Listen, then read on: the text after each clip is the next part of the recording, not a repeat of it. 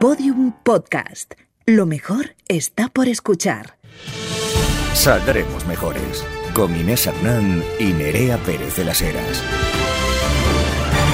Así estamos, así estamos. Eh, miércoles 3 de noviembre, ni más ni menos. Compañera, ¿cómo, estás? Te echado de menos en Y yo- estos y días. yo a ti también, a ti, a todos los putos santos, eh, que, que fue el pasado día 1 de noviembre. Que hemos celebrado como si viviéramos en Iowa. La gente se lo toma súper en serio. ¿Qué está pasando? Me gustaría No, y saberlo. además tengo que destacar que, eh, bueno, la gente ha decidido disfrazarse como cinco días seguidos. Y ya María Carey ha amenazado rompiendo calabazas que empieza el ah, ah, ah, ah.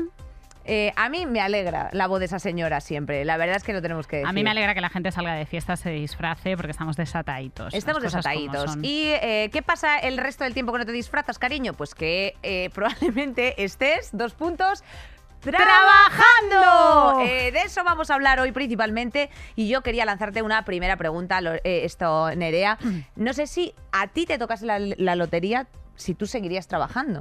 Eh, a ver, déjame que piense, ni de puta coña. O sea, eh, no, porque yo no he venido a este mundo para rellenar Excel, que no tengo alma de lombriz. Yo, por supuesto, que no seguiría sometida al chantaje trabajo-renta. ¿Tú?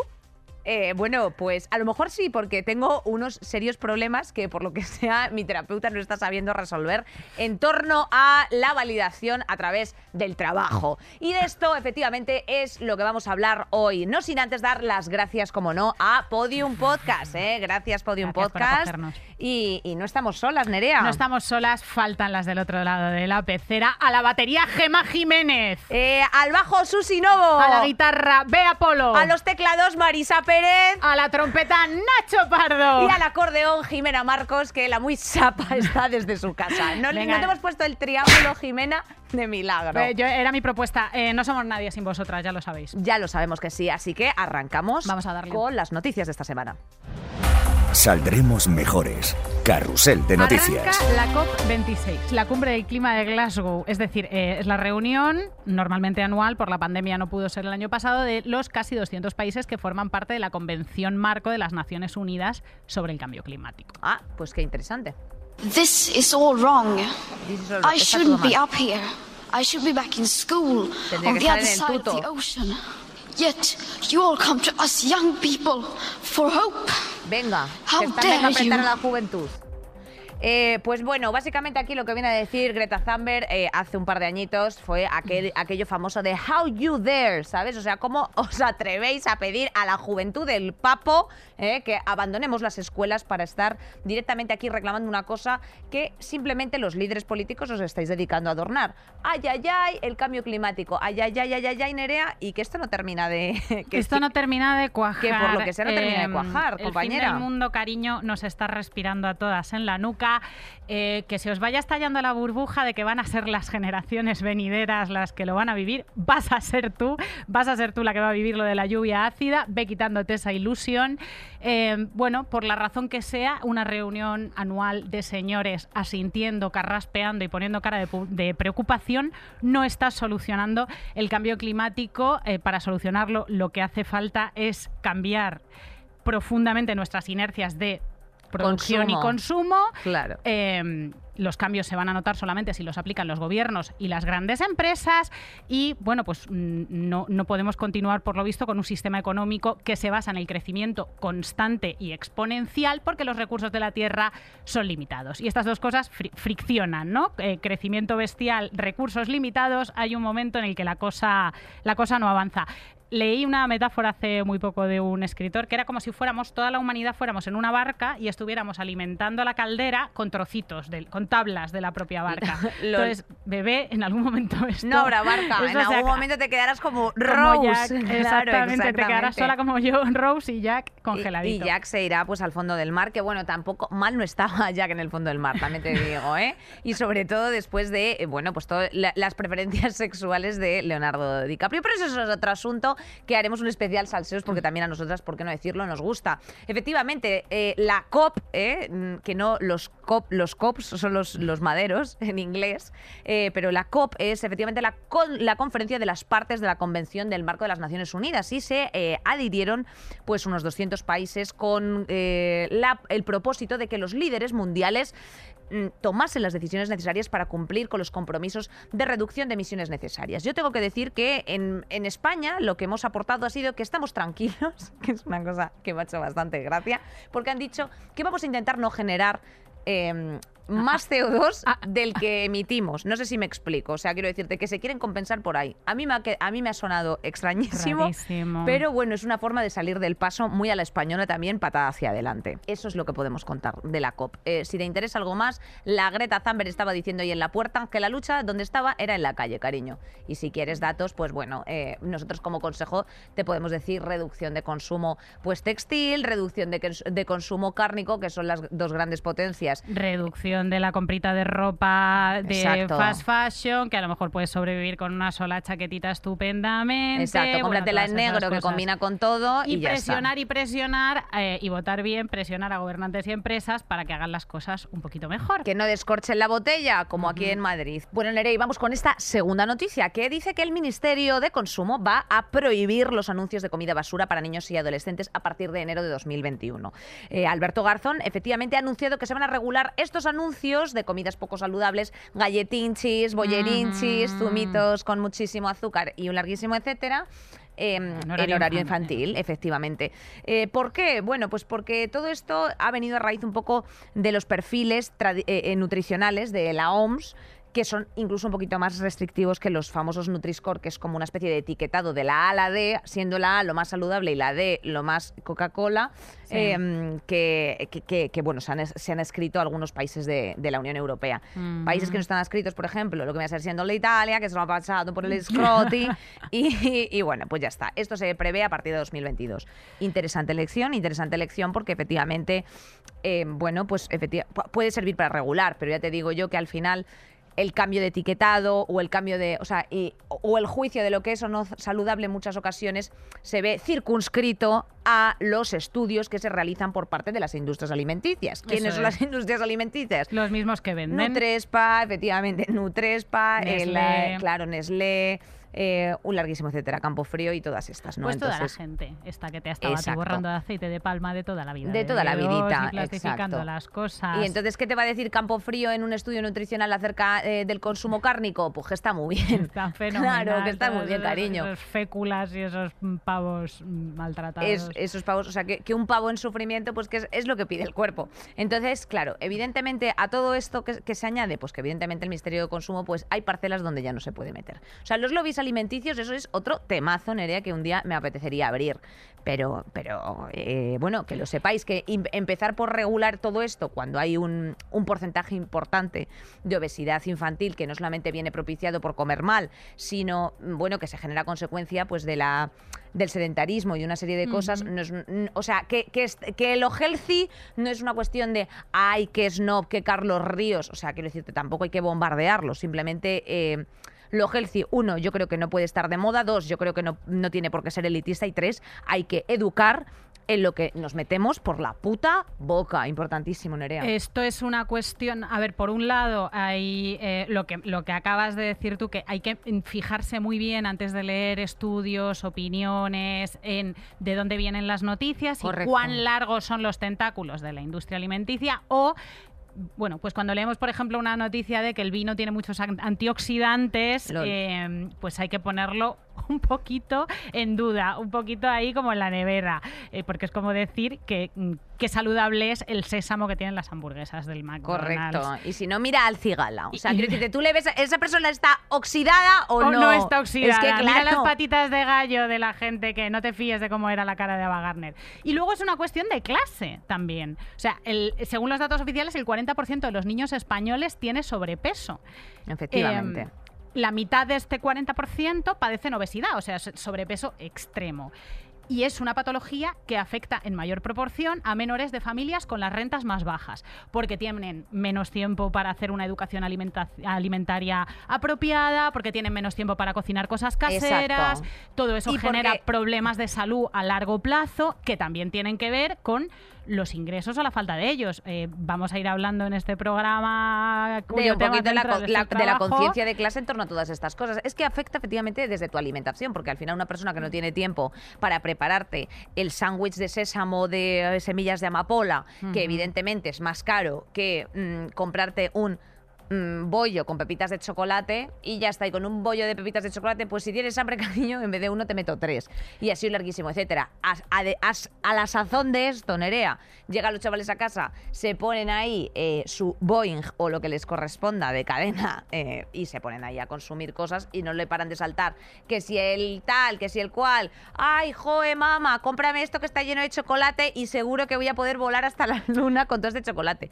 Con el azúcar que se te va a El meter aquí, azúcar mi que vida, están cieguísimos de azúcar, están como Hombre, locos, la mandíbula para acá y para allá. La madre del cordero de todo esto y el problemón de Garzón ahora es cómo regulas esto en redes sociales, que las, la chavalería se pasa todo el día ahí metida en YouTube mm, viendo a, a sus ídolos, cuestionabilísimos ídolos, mm, anunciar cosas poco saludables. Absolutamente. Em, tenemos reacciones que dan bastante vergüencilla, por ejemplo, la del responsable de comunicación online del Partido Popular que ha puesto un tuit que se llama Ismael Sirio López Martín y ha puesto un tuit con una foto suya rodeado de cositas con aceite de palma. em, la postura de la derecha en todo esto de la regulación de las cosas tóxicas históricamente ha sido bastante cutre. Las copas de vino que yo tengo o no tengo que beber, déjame que las beba tranquilo mientras no ponga en riesgo a nadie ni, ni- ni haga daño a los demás. Esto era a propósito del. ¿Qué le voy a decir usted a mí que yo tengo que conducir? por-?" Y eran. ¡Viva el vino! ¡Viva el vino! En su momento hay que recordar que el PP, eh, la ley antitabaco, tampoco la secundó así de manera No, muy no, rotunda. ellos hasta el, hasta la- hasta Se el último día del resistieron. 2010 se estaban echando pitis eh, prácticamente en la cara de, del oncólogo, ¿sabes? En plan de.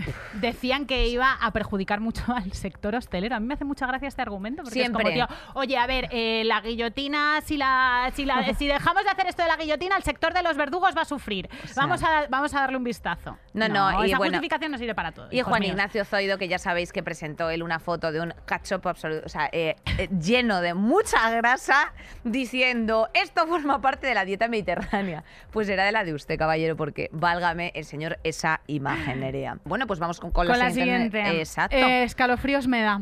Absuelto un maestro que daba palmadas en el culo a sus alumnas para crear, o sea, por favor, para crear un ambiente relajado. Se ha probado, se ha probado, que daba besos, caricias, susurros al oído y, pal- y palmadas en el culo, pero la justicia no considera acreditado su carácter sexual. Oh, wow, Todo oh, wow, En la oh, wow. Audiencia Vamos- Provincial de Madrid. Audiencia Provincial de Madrid, o sea, quiero decirte, no estamos hablando de una primera instancia, o sea, estamos hablando de que ha habido varios jueces que previamente han dicho sí, no, a ver, bueno, pues que resuelva eh, una tercera instancia que es la Audiencia Provincial de Madrid. Eh, yo me tengo que santiguar ante esto, Nerea, porque mm, lo primero, probar un, un delito de una agresión sexual es complejísimo. O sea, quiero decirte, hacerlo a través de testigos, eh, mm, prácticamente tienes que grabar vídeos o cosas porque, evidentemente, una palmadita en el culo o un susurro no te deja una huella que tú luego después puedas ir a un centro, a un centro clínico a decirle, mire, cójame usted aquí a ver si es posible el ADN del besito que me ha dado De el, depravado este, el guarreras. Y, y es que a mí me llama la atención por todas partes, porque han, se han, han dicho, no, indubio pro reo, que es, eh, bueno, pues una de las Ante la premisas. duda- Se está a favor del acusado. Y han dicho, "Ah, usted se vaya a su casa. Y el señor ahí, la- es que yo más me acuerdo una cosa, Nerea, muy fuerte, que en mi instituto, el Instituto Arquitecto Ventura Rodríguez de Madrid, había un profesor de educación física que bailaba la lambada con las alumnas. Y yo le llamaba el bebé gigante, o sea, bailaba la lambada. Nerea, o sea, a los chavales les mandaba al fútbol y a nosotras nos decía, venga, areco da sao". Y yo decía, esto es sórdido. Y nadie estaba identificando esto como sórdido, tengo que decir también por otra ¿Y parte. te crees que todas esas movidas las hemos dejado atrás, que es lo más grave de todo? Este tío no solamente hacía estas cosas, sino que las sentaba en sus rodillas, les metía el dedo entre la espalda y el elástico de la falda, y a los padres de estas chavalas que tenían como entre 10 y 11 años les saltaban las alarmas porque ellas le- o sea, a, a las niñas las oyeron en casa llamarle el tocaculos. Entonces, a lo mejor el carácter sexual, este pavo, él no ha visto suficientes películas para entender que esto da muchísima grima y que es bastante ilegal. La audiencia provincial, por lo visto, tampoco. Tampoco. Pero vamos a ver, es que aquí a las únicas que merece la pena escuchar es a las niñas. No, es no, pero eso, eso por lo que sea, pues, mm, pues no, No está sucediendo. no está sacado de contexto. Eh, mostrarse cercano y conseguir un ambiente amistoso y relajado, en vez de poner, yo qué sé, Chopin, ¿sabes a lo que me refiero? Es como No, no. era, era su Y las leitmotiv. chavalas no le llamaban, o sea, le llamaban el tocaculos, no le llamaban ese profesor que eh, se desvive El- por conseguir un ambiente No cercano le y llamaban el relajado. Bob Marley. No, le llamaban el no, Bob Marley. no, le, estaba- le llamaban el tocaculos porque ese señor era un, Un puto, tocaculos. un, un puto depravado. ¿Sabes a qué me refiero? Pues porque aquí no pone nombre y apellidos, Nerea, porque todo esto Sí, tiene que ¿no? ser. Claro, pero es que es para ir a hacerle un puto scratch. O sea, es que yo, de verdad, cada día un poquito más sorprendida del mundo hostil donde vivimos. Eh, a mí esta noticia me da grima, lo de la absolución, pero también me da la razón. En lo siguiente, estamos hartas de oír a los colegas en los bares, en Twitter, incluso a columnistas de periódicos serios, decir que es que estamos en un ambiente de hipervigilancia del que es culpable el feminismo, que básicamente los hombres viven en Corea del Norte, pobrecitos, y que no se pueden expresar, y que los hombres están en una situación de vulnerabilidad porque cualquier mujer solamente, cualquier mujer o niña, en este caso, cualquier mujer o niña solamente con su palabra les puede arruinar la vida por pues un, pues, un- gesto absolutamente inocente. Mm, me parece que noticias como esta de la audiencia provincial, pasando absolutamente de algo que claramente eh, es un delito y es un y es un abuso de la confianza y de la situación de indefensión de un menor. Eh, no, no hace nada. Entonces No, estamos viendo que es que no hemos avanzado desde la lambada tampoco y que, Exacto. y que los hombres no están en ninguna situación de vulnerabilidad, que esto hay que ni seguir muchísimo vigilándolo. menos, ni muchísimo menos de vulnerabilidad. Las estructuras favorecen que estas cosas sigan ocurriendo y que queden en la, en la impunidad. Absolutamente. Y, o sea, lo- acabas de dar con la madre del cordero, ¿no? Que es efectivamente instituciones amparadas, amparan y ya está, y no hay mucho más que decir. Y esto es una noticia que ha llegado al Huffington Post y que se ha publicado, pero ¿cuántas y cuántas habrá? Pues efectivamente, Claro. ¿tú te crees que la lambada la denunciamos? Pues no. O sea, nos echábamos unas risas de decíamos, ¿pero qué dice el friki? Pero ¿Sabes? que- Como dice la chus y ya está, y nos íbamos. Pero estas esto- chavalas, estas pero chavalas, estas chavalas han llegado, o sea, que decirte, ahí hay un dinero en, en letrados. ¿Sabes a qué me refiero? O sea, hay un dinero para, para, para ir pasando de estancia en estancia. Y al final, eh, bueno, pues que esto quede así, lo único que pone de manifiesto es que evidentemente la importancia de también un poco la labor de la comunicación. O sea, quiero decirte, al final es como, bueno, pues mira, eh, a lo mejor la justicia no me va a amparar, pero yo voy a poner nombres y apellidos y de forma pública. No es una cuestión de linchamiento, como se dijo con la manada. Esa es, otra cosita, esa es, que otra cosita que nos dicen, el Claro. linchamiento. Mira el El linchamiento, en este caso. sí. Ningún linchamiento público, porque estas crías seguramente en Instagram eh, hayan visto muchos casos de acoso sexual, tengan incluso una educación feminista mayor que las que nosotr- nosotras podíamos tener a su edad, y aún así han sido sus padres y sus madres les- las que les han oído decir el tocaculos, tocaculos. y han dicho, ¡eh, cuidado! ¿Esto qué coño es? Pero este Absolutamente. pues es que este señor me sienta en sus rodillas. Eh, LOL, Eh, ya, eh, socorro. Eh, bienvenido, o sea, no se Socorro. puede hacer. eso. Socorro. Bueno, voy a pasar a la siguiente para relajar un poquito el ambiente, Nerea. Eh, atención, eh, José Luis Martínez Almeida ha propuesto combatir los atascos en la capital, bueno, eh, ya bastante contingentes a día de hoy, con grúas gigantes. El otro día yo perdí un ave precisamente por tardar 40 minutos en vez de 20, que era lo que yo acostumbraba. Eh, la idea del alcalde al final es usarlas para descongestionar las carreteras de acceso por los accidentes que se producen y ralentizan la circulación. Eh, o sea, quiere colocar, por favor, retomemos grúas gigantes, ¿vale? En puntos neurálgicos de la ciudad para desatascar vías eh, principales en poco tiempo. O sea, quieren poner como una especie de imán gigante, Aparatos. ¿sabes? O sea, de imán gigante de nevera y decir y sorberlo. No, no, o sea, distópico. Este es como distópico. el taxista que te llevaba al ABS que perdiste. No te decías, joder, pues", no te decía como, "Jo, como no vaya volando. Y Almeida ha dicho, sujétame la copa. Eh, Van a ir volando, van a ir volando. Porque ir este alcalde mío, a ver, a mí todo lo relacionado con eh, el coche privado me parece una cosa, o sea, me parece una cosa como del siglo XX. O sea, me parece algo... eh, Absolutamente. un ¿Para qué favorecer el, si- eh, el transporte público? Sí, pero también es verdad que dices tú, es un capricho. Pero cuando tú tienes en hora punta por la mañana la línea 6 un promedio de 6 minutos, y- de seis minutos o de 5 minutos a las 8 y media de la mañana, pues dices, "Ah, hombre, pues a lo mejor tan capricho no es. Pues a lo mejor No, voy no, en mi coche eh, escuchando Hotel California toda hostia. Y eso es lo que se está fomentando, que vayas escuchando Hotel California, que lo que respiras te dé igual, que por supuesto tus hijos y los hijos de tus hijos eh, te suden todavía más el escroto y un larguísimo, etcétera. Y que tu alcalde, en vez de incentivar el transporte público y evitar eh, pues estas larguísimas esperas, eh, coloque aparatos como de matar a Godzilla para sacar coches volando de los atascos. Cada cual que lo piense en su casa, esto. Os dejamos con esta reflexión y vamos a por eh, el tema del día, el trabajo en el mundo contemporáneo, Nerea. Bueno, qué maravilla, eh, amiga, el trabajo. El trabajo. Si no estás familiarizada con él, es que tienes mucha suerte o muy poca. El trabajo nos rasca el badajo. O sea, quiero decir, eh, no me puede dar más puto asco trabajar. Estoy hasta el absoluto coño de ser Inés Hernán, influencer, Inés Hernán, abogada, Inés Hernán, cómica. Soy Inés Hernán. Una tía de puta madre. o sea, quiero decirte, dejad de apellidarnos por nuestra profesión. No somos lo que trabajamos, no somos lo que proyectamos. Somos seres humanes. O sea, por favor. Ya está bien, por Dios. O sea- Y esto os lo está diciendo la persona a lo mejor que acumula más actividad laboral de España. Hay que empezar a valorar la opción de decir que no. Y saldremos mejores no estaba en esa categoría. De decir que no cuando se puede, porque muchas, bueno, sal- saldremos mejores desde luego. Saldremos mejores. es que esto Nunca iba a se ser un no, decir, o sea, sea. que tengamos que hacerlo por las noches. O sea, esto. aunque se tuviese que hacer por las noches, pero eh, efectivamente hay mucha gente que lamentablemente pues tiene que combinar dos o tres trabajos. De hecho, el otro día, Nerea, te tengo que decir, se lanza el mejor dato de la historia del, del empleo español. Y es que eh, ha habido un, un aumento de ocupación de, de- bueno, pues eso, de, de- de gente empleada. De, por primera vez desde 2008, o sea, eh, al inicio de la pasada crisis financiera de los Lehman Mm. Brothers. 20 millones de ocupados por primera vez en España.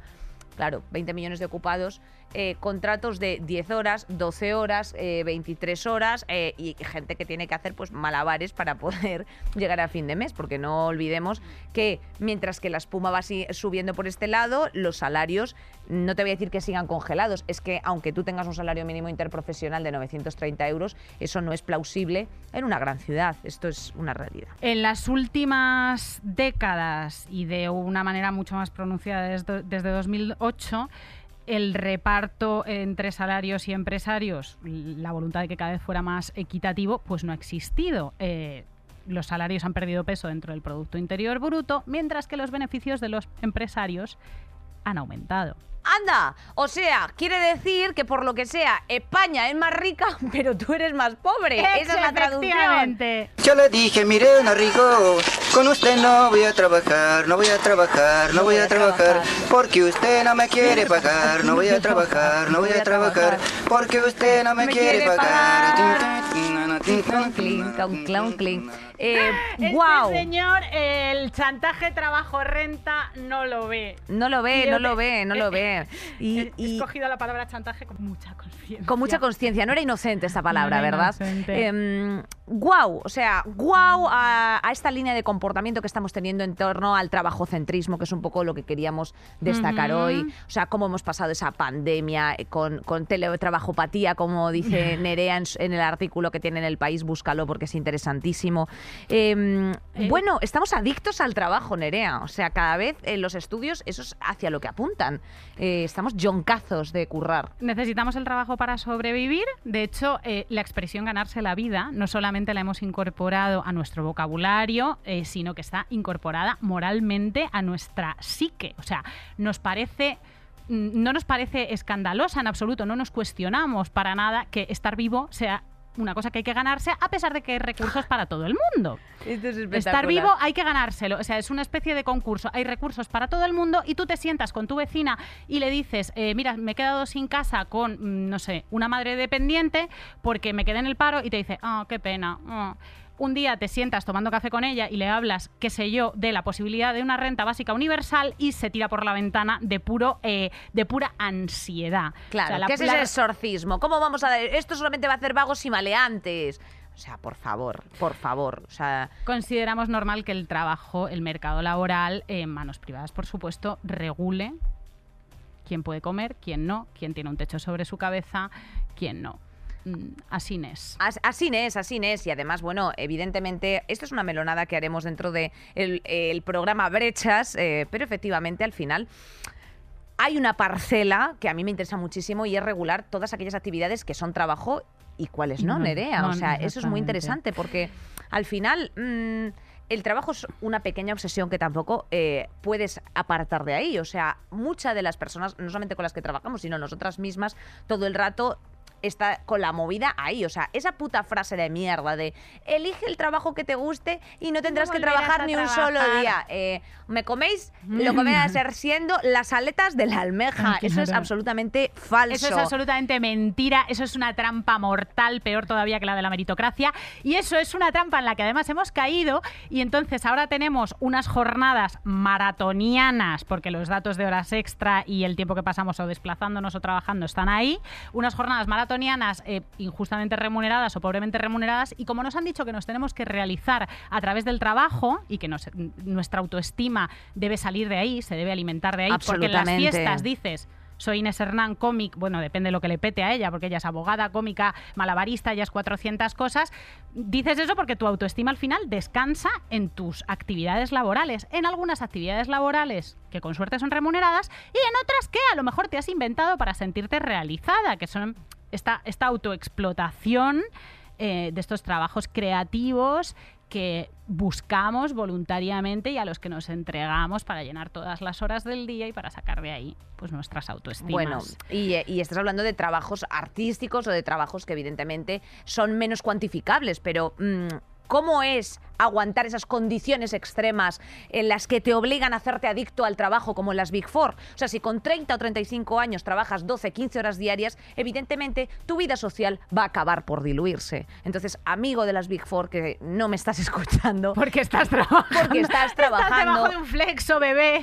Que sepas que sepas que tu vida se va entre los dedos y es que eso es jodidísimo o sea quiero decirte en esta con esta línea de comportamiento Nerea estamos eh, rompiendo absolutamente con las relaciones sociales. O sea que no es ya cuestión solamente de una reforma laboral sino de empezar a tomar la vida con perspectiva de ojo o sea quiero decir me quedan 30 años por cotizar voy a tomarme esto con calma voy a proyectarlo de otra forma y no a verlo como un privilegio. O sea porque cada día más eh, mm, ya no se valora la opción de decir que no eh, somos los primeros que tenemos que dar importancia y valor a nuestro tiempo y esfuerzo, tía. O sea, de verdad, no, yo me- no me quiero poner romántica, pero es que, o sea, mañana te pasa un coche loca y ¿qué es lo que vas a recordar? Eh, haber ido de allá para acá con el aneurisma metro. en el puto metro, tío. O sea, eh, lol, ¿sabes? O sea, cero risa.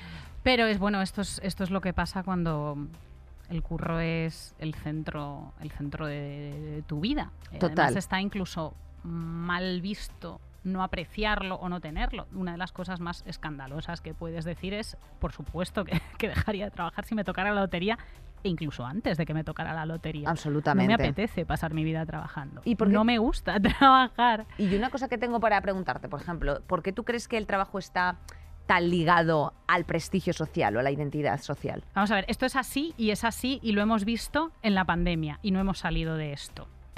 Em, durante la pandemia observamos que mucha gente con curros que no eran esenciales, la mayoría de la gente con curros que no eran esenciales, se quedaban pegados al Excel todo el rato inventándose tareas para continuar con la performance del trabajo y con el teatrillo del trabajo porque sus mandos medios y sus jefes eh, necesitaban absorber eh, la autoestima y la razón de vivir. O sea, cuando el trabajo ocupa tantísimo espacio en tu vida y es tu razón de vivir, te lo quitan, te das cuenta de que no eres ni muchísimo menos esencial. Ni imprescindible y que tu, tu, tarea, como dice David Graeber en Trabajos de Mierda, no aporta demasiado a la sociedad, pero tienes que estar fingiendo constantemente que sí, lo que haces es continuar con la performance sin producir nada y responder ante un, ante un mando medio que está haciendo lo mismo y que es adicto a, por favor Marisa, a este sonido, eh, el sonido ambiente de una oficina. El puto presentismo, tía. Yo es que curraba en una oficina.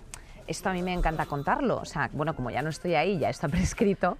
Hace un año y pico, tía, yo estaba en una oficina trabajando por una entidad financiera donde yo no he visto mayor presentismo que ahí. O sea, quiero decirte, de trabajo productivo eran cuatro horas y esto es una realidad. Y las otras cuatro era eh, abrirse el marca, o sea, y además tú veías todas las pantallas que decías, tú, válgame, se levantaba el jefe, todo el mundo minimizando. Pero, tía, yo he visto ahí gente eh, ver partidas de ping-pong, tía, de tenis de mesa. O sea, que yo decía, pero chicos, o sea, quiero decir, ¿qué cojones hacemos? Quemando retina viendo tenis de mesa, Nerea. Quemando retina, quemando combustibles fósiles, eh, resoplando al teléfono, que esta es otra cosa que les encanta a los jefes, como que tú estés... Uf. Da igual, o sea, si tú, me- si tú estás haciendo en una oficina, este, da igual que estés viendo el marca, si tú en una oficina estás haciendo Lo tienes... como... Les tienes ganado, como con la prisa. Ya Yo- está, yo también. ya está, eso es lo que, eso es lo que tienes que hacer. Yo me pegaba como unos springs del baño a mi sitio en plan de, madre mía, se me ha quedado pillada la web de las bragas de comercio justo. Claro, o sea, yo me pe- y, y con ese spring yo me había ganado ya el reconocimiento de el reconocimiento de la planta, o sea, planta cuarta. ¿Dónde te compras esas bragas? Porque es súper difícil encontrar bragas de comercio justo. Hay Yo no he muchas. Mira, capaz- yo voy a recomendar I Love Ciclo, que es un sitio donde te van a informar precisamente todas estas cosas y donde, además de talleres y de movidas que tienes para tu ciclo varios, eh, efectivamente tienes toda tu braga menstrual y movidas así que se pueden lavar, que sean de algodón orgánico, sin, ya sabes, pasar por deditos bangladesis y una serie de cosas. Eso I Love de- Ciclo de, ni- de niñas de 8 Em, años. Yo estoy, sigo un poquito atrapada con este momento del presentismo, o sea, de que cómo las personas hemos llegado al punto de, por supuesto, ya, es que lo de las horas extra, tengo ahí un pequeño bloquecito que ahora en, unos minutos lo trataremos, pero cómo hemos llegado al punto en el que nos vale todo lo que nos digan, o sea, quiero decirte, en una negociación también eh, hay que contemplar la posibilidad de que no lleguemos a un acuerdo, no sé cómo decirte. O sea, hemos valorado más, eh, o sea, hemos valorado eso cuando tú estás asumiendo que son 8 o 9 horas. ¿Y por qué lo hemos valorado? Porque esto es reconocimiento social, si no, no te puedes pagar tu casita, si no te puedes pagar tu eh, macaitana y una serie de cosas. Entonces, claro, ojo. el, el, la- el elemento, o sea, el trabajo como elemento central de nuestras sociedades se ha visto en la, en la pandemia con estas performances del trabajo cada uno en su casa en las, en las que no podíamos parar y, y directamente estábamos entreteniendo jefes todo el mundo y también se ha visto eh, bueno en las políticas de la Comunidad de Madrid eh, Ayuso que hizo no dar un puto euro de ayudas a la hostelería Amiga, pero claro. era, ella es la heroína y la salvadora de la patria porque nos deja trabajar. Porque nosotros no queremos ayuditas. ¿Qué ayuditas? Es que estás redistribuyendo los impuestos que sirven precisamente para asistir a la población en un momento de emergencia. O sea, no te estás regalando nada. Absolutamente. No te está regalando nada, está cumpliendo su eh, obligación como gestora de lo público de sostener a la población. Pero la población está tan absolutamente obsesionada con que no tiene ningún valor como individuo y como ser humano si no está produciendo y trabajando constantemente, que ha votado a una política que les deja trabajar. Claro, y para los que nos estáis escuchando, eh, hemos hecho con los dedos unas comillas tan grandes eh, Como este como que plato. Dios existe. Bueno, dicho lo cual, eh, tengo que, que además destacar un informe que elaboró la UGT, y es que, bueno, tampoco nosotros somos muy fans de los sindicatos, tendrá que haber también otro capitulazo de sindicatos, pero es verdad que de vez en cuando, pues bueno, se sientan ahí una vez con los... Ay, pues me voy a sentar con, la patronal, a ver qué se cuenta, bueno, tal es que esto es otro chochal, pero dijo que, bueno, evidentemente mm, en el artículo 3, eh, 34.1 se establece que hay una jornada máxima de 40 ho- de efectivo de 40 horas semanales. Y además se otorga la opción de que un 10% de las horas se distribuyan de forma irregular a lo largo del año. Eh, en estos casos, eh, la movida es que son unas exigencias que al final precarizan las condiciones laborales, o sea, se convierten eh, o sea, convierten el tiempo de trabajo en un instrumento de organización productiva. Ah, no, Nerea, tú hoy vete a tu casa. Un poco parecido yo cuando curraba en Londres. Eh, era lo mismo, ¿sabes? O sea, al final teníamos eh, turnos de, en los que te llamaba y te, y te llamaban, o sea, te decían eh, day off. Y tú decías, ¿cómo que day off? Que Sí. de ellos ahora. Como que de ellos- Te pillan el en Te Londres te, pillaba pillaban integral en el metro en el o metro, matándote con una bici. En el metro y te decían, no, te doy, a- te doy un day off. Y tú ah, luego después hacías un double shift eh, el sábado, que era cuando a ellos les venía bien que les estuvieses preparando unos Jagger Bomb de Jaggermaster y Red Bull. O sea, quiero Y decir. no te había dado tiempo en ese day off ni abrir el Tinder un poco y No. a organizarte No, un poco el day off. Exacto, por lo menos no, no, un esto era polvo. así. Y además, o sea, quiero decirte que si eso es a lo que aspiramos, o sea, si aspiramos a liberar, a, a liberar los empleos, a, libera- a liberalizar los empleos de forma tal en el que estemos 45 minutos eh, desplazándonos a un sitio con la posibilidad de que te digan hoy no curras o de que te larguen a tu casa antes, eh, en contraprestación de que, bueno, pues vayamos a lo doble. O sea, que esto es muy importante. O sea, blindar unos buenos derechos de trabajador es prácticamente pues fundamental. Y además, tengo que añadir todo esto, Nerea, a, a todo esto, que tú no sé si sabes que aquí en España se ha eh, tanteado la reducción de jornada. Se ha tanteado la reducción se de ha jornada. coqueteado, se ha coqueteado. eh. Oye, hay que romper una lanza, tía, aquí por España. Eh, España. España. Hay que romper una lanza por España, que es que eh, leyendo para el, el episodio de hoy, yo me he encontrado con un dato que no tenía ni idea, Sí. que es que en 1919 el gobierno de España firma un decreto que le convierte en el primer país de Europa que fija una jornada laboral máxima de 8 horas diarias. O sea, fuimos los primeros de Europa que conseguimos las 8 horas diarias eh, de curro. Estas cosas no son gratis, no te las dan así porque sí. Esto mm, sucede después de 44 días de huelga secundada por 100.000 personas en Cataluña. Eh, bueno, todo es posible. Esto pasa en, en 1919, pero desde entonces la lucha por reducir la jornada se ha estancado. Hemos aceptado que 8 horas está bien, 8 horas mínimo, porque mm, hay mucha gente que curra, los de las Big Four incluso eh, sobrepasan los límites los espacio-tiempo para currar eh, más de 24 horas en un solo día, o sea, es una cosa bastante loca. Eh, y de un tiempo a esta parte se ha puesto toda la confianza en él. Aumento de la eh, productividad y se han empezado a pues a demandar otras cosas, ¿no? Subidas de los salarios mínimos, otras movidas que no tienen que ver con la re- reducción de jornada, hasta ahora que estamos empezando a volver a abrir ese melón. Ese meloncito. Pero lo que hay es un melonazo, Nerea, al final con el tema de la cocotera, que yo no me quiero escapar de este programa sin decir, bueno, pues los, los agravantes precisamente que han supuesto eh, pues estas jornadas de putos locos. O sea, al final, eh, ¿cuáles son datos reveladores para tener una salud mental? Eh, mala, una mala salud mental, eh, Nerea, pues estar estresadito. ¿Por qué estás estresadito? Porque no tienes dinerito. Y de hecho, efectivamente, en un estudio que se ha hecho en 2021, en un 60,6%, lo primero que preocupa efectivamente es el salario. O sea, eso es determinante para sufrir pues, un problema de salud mental, porque no cubren sus necesidades básicas. Y luego, por otra parte, eh, a un 40% de esas personas preguntadas resulta que revelaban que tenían eh, problemas de sueño. O sea, es decir, cuando tú no tienes las necesidades eh, económicas, cubiertas.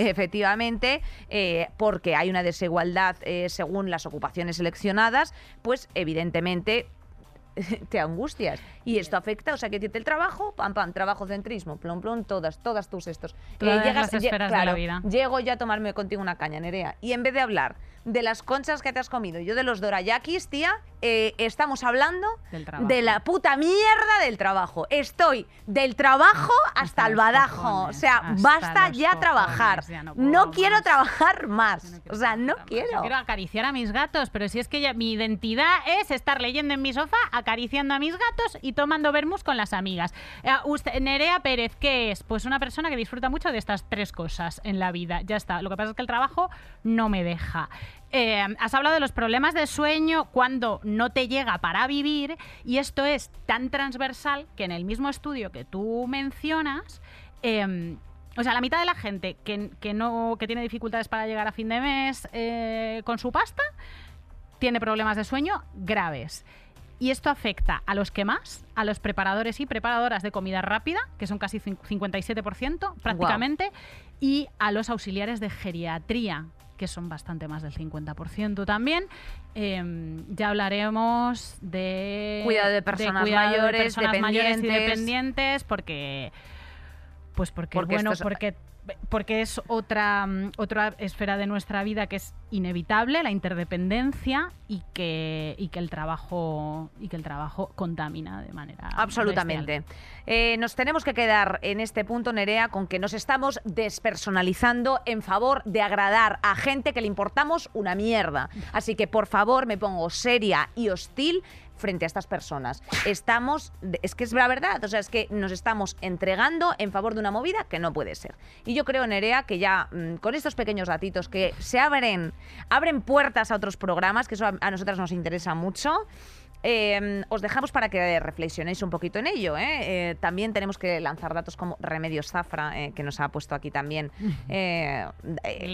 Jimena, cosas, y esto es muy interesante. Leed Trabajos de mierda de David Graeber. Correcto. No hemos hablado de trabajo no asalariado, de trabajo de cuidados, doméstico, gratuito, para ver cuándo se separa el trabajo asalariado del trabajo no asalariado, porque es que esto del trabajo asalariado es un inventito relativamente reciente y una trampa mortal en la que hemos caído. Os cogéis y os leéis Calibán y la bruja un fin de semana que hay que tener la cabecita clara, ¿vale? Despejadita, sin MDMA, que os conocemos, Sí, ¿vale? bebés. Meritocracia, sindicatos y el culto a la productividad, todo esto eh, lo dejaremos para próximos programas. Y Nerea, yo creo que sin esto, ahora ya vamos un poquito a la praxis. Cobra lo que mereces cobrar. Vamos con a lo ciudadana. ¡Buenas, buenas! Hola Loles, mi vida, ¿cómo estás, cariño? Nos llaman. Ilumínanos, prima, ilumínanos, que a mí esto me interesa mucho, tía. Hombre, pues claro, normal que te interese porque hoy vamos a hablar de reclamar el pago de las horas extra, ¿vale? O sea, para que dejes de regalar tu puto trabajo. Deja de, regla- de regalar tu trabajo y mi consejo eh, para empezar va a ser que cumplas horarios y no te excedas. Em, Tienes que pensar, eh, esto ya lo- es como un consejo, que la mayor parte de las cosas, Nerea, no tienen fin. O sea, quiero decirte que cuando te quedas un ratito a rascar, ay, espera que así avanzo, eh, nunca va a terminar. O sea, eres como un hámster en una rueda de, de- ruleta rusa y siempre todo puede salir mejor y hay un momento en el que tienes tú que poner el punto y final. Y Esto no es... critiques, fundamental, no critiques al. O sea, cuan- como vuelva a escuchar la expresión, es que a Fulanita a las 7 de la tarde se le cae el boli. Fulanita se le cae el boli a las 7 de la tarde Mm. porque Fulanita le está pagando por su fuerza de trabajo y su fuerza y por su tiempo y su fuerza de trabajo y su tiempo, el que has comprado, se acaba a las 7 de la tarde, bebé. Hasta luego. Mira, vivimos para vivir, no vivimos para trabajar, ¿vale? Entonces, dicho lo cual, ¿qué son las horas extra, Nerea? Las horas extras son aquellas que superan tu jornada ordinaria. Para que tú lo sepas, em, las horas extras solamente se pueden plantear en jornadas completas, es decir, de 40 horas. En el caso de que tú tengas una media jornada o una hora distinta, las horas no son horas extras, sino horas complementarias y se cobran distinto. Importante señalar que tú tendrás las em, horas extra reguladas en tu convenio, que eso viene anotadito cuando tú firmas el contratito, en qué convenio regulador estás. Entonces, eh, hay muchas veces que siempre pone en el convenio regulador salvo pacto en contrario, que eso quiere decir que tú llegues a un acuerdo con tu jefe. Eh, normalmente las horas extras se cobran algo más, pero nunca por debajo de la hora ordinaria obviamente se cobran algo más. Estamos hablando de entre un 25 y un 50%, pero a lo mejor si tú cobras 10 euros la hora y tu jefe te dice, pues la hora extra te la pago a 11, y tú dices que sí, pues también vale, porque insisto, hay muchas cuestiones que se plantean así, mm, en plan de salvo, salvo voluntad de las partes y todas estas movidas. Solo puedes hacer 80 horas extras al año, ¿vale? Para que tú lo sepas. Y, eh, para, y, y como nota Nerea, el empleador tiene la obligación de tener un documento en el que registre todas las horas que hace un trabajador, ¿vale? Se puede hacer mediante un sistema de fichaje que en muchos centros no funciona o lo tiene que tener apuntadito. Que a ti te las entrega a final de mes es una cosa que no va a pasar jamás en la praxis, pero que sepas que tienen obligación de tenerlas. Em, Dicho lo cual, las horas extra, o sea, cuando a ti el jefecito te dice, ay, quédate un ratito más mi vida, tú le dices, esto es de carácter voluntario, caballero. Yo hoy no puedo quedarme porque me tengo que ir a recoger al niño, porque me tengo que ir a masturbar con el oli de plátano melón o porque me voy a meter una loncha ahora mismo en el váter que me va a sentar de locos. Pero en cualquiera de los casos, o voy a hacer footing, ¿eh? porque nosotros aquí somos Sí, también somos muy, muy, muy sportive. Mm. Eh, en cualquiera de los casos, si no quieres, no te tienes, no tienes por qué quedarte. ¿Qué pasa si a ti de pronto tú has dicho, oye, vaya pringada, me he quedado aquí horas y horas y a mí no me han pagado una puta mierda? Bueno, pues tienes para reclamar un año. Es decir, si estamos a día 1 de diciembre, puedes reclamar hasta con efecto retroactivo 1 de diciembre del año anterior.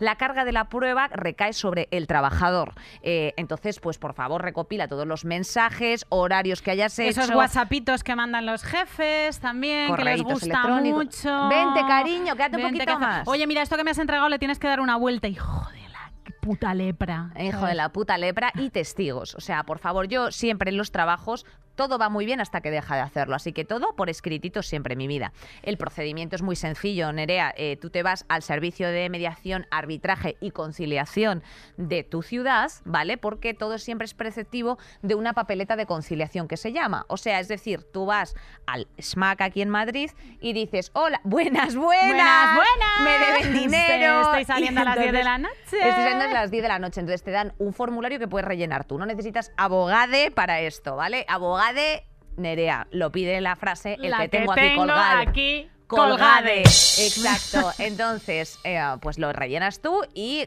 te citarán para una conciliación. En caso de que la empresa no se presente o no lleguéis a un acuerdo, ya es cuando se te habilita para poner una demanda. La demanda tampoco necesitas abogado de la jurisdicción social en una primera instancia. Así que lo mismo. Oye, vengo con todos estos datitos, con todos estos WhatsApps impresos, bla, bla, bla, y, y tal. Y bueno, pues eh, eso sería un poco. Reclama lo que es tuyo, no regales tu tiempo. Esto es muy importante. No te dejes llevar por esa mierda de, de premio social por ser el- la última gilipollas que sale de la empresa Les cuando hay lobos ya por la calle. Si eres un número, hija de mi vida. Les importas una, Una mierda. mierda. Karl Marx decía lo de siempre.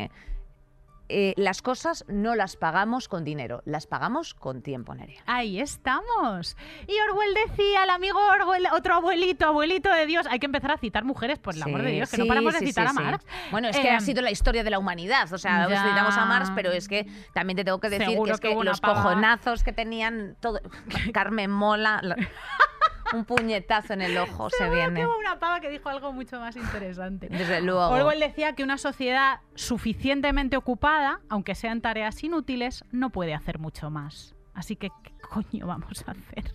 Si estamos con los Excels y con, la- Así. y con las reportes del reporte, que mi compañero hace un reporte y tengo que hacer un reporte de los reportes. El reportador que reporte, es Kafka. un reportador. Kafka, será. otro señor, joder. Kafka, tío, puto Eh, Kafka.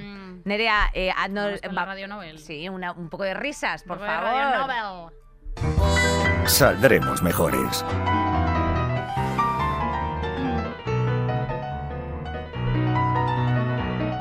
Dale ahí, Nerea, ¿qué La nos Radio cuentas Nobel. hoy? Pues mira, la Radio Nobel podría haber ido del trabajo, Sí. pero tú y yo, pues, hemos concluido que podíamos hacerla de algo todavía más deprimente. Saldremos mejores, Saldremos sí, señor. mejores, Eso saldremos es, muy eso es, eso es. Eh, que es el futuro. Yo eh, el otro día Oh, wow. viendo, o sea, empieza la cumbre de Glasgow y en el telediario hicieron una cosa de estas que hacen en los telediarios, como de hablar de la cumbre a través de una niña, una tierna niña, la niña María del Mar, ponle, la niña María del Mar, que nace el día de la cumbre de Glasgow. En plan, hay que asegurarle un buen futuro a la niña María del Mar, ¿cómo será el futuro de la niña María del Mar? La niña María del Mar dentro de 20 años. Marimar también, Claro. también llamada.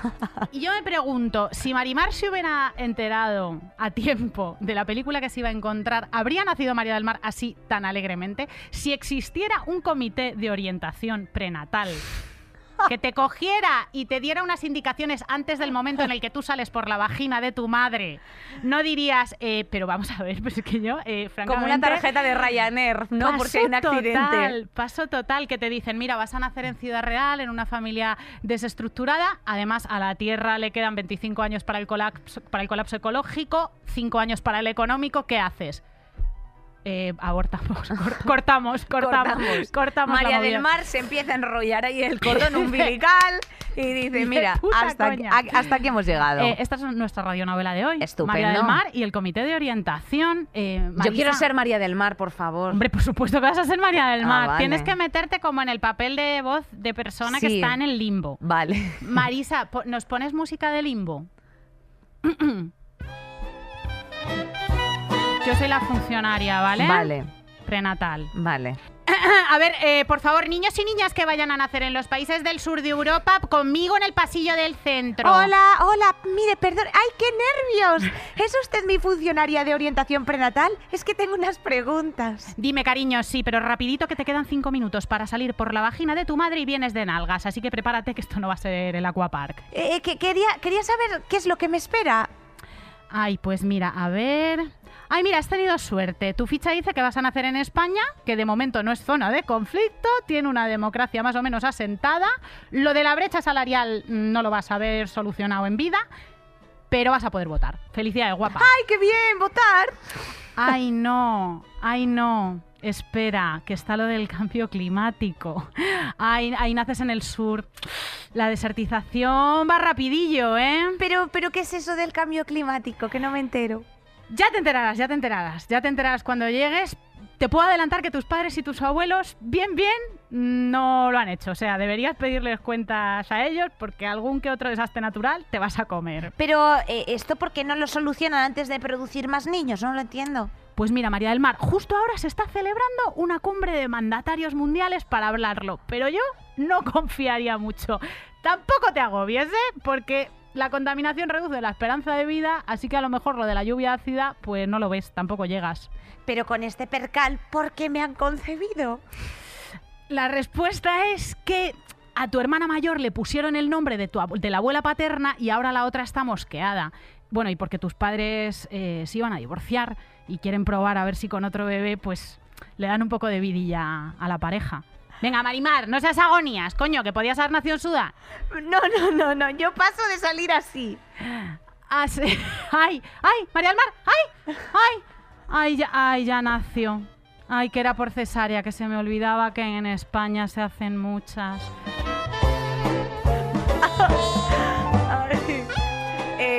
Brillante, compañera, brillantísimo. Eh, autoría Nerea Pérez de las Heras. Es que es algo muy fuerte, tía. Es que eh, aquí donde veis a Nerea es, bueno, pues una pluriempleada. Ella es performancer, actriz, eh, moca también. Eh, soy podcastriz. El otro día me dijo podcastriz.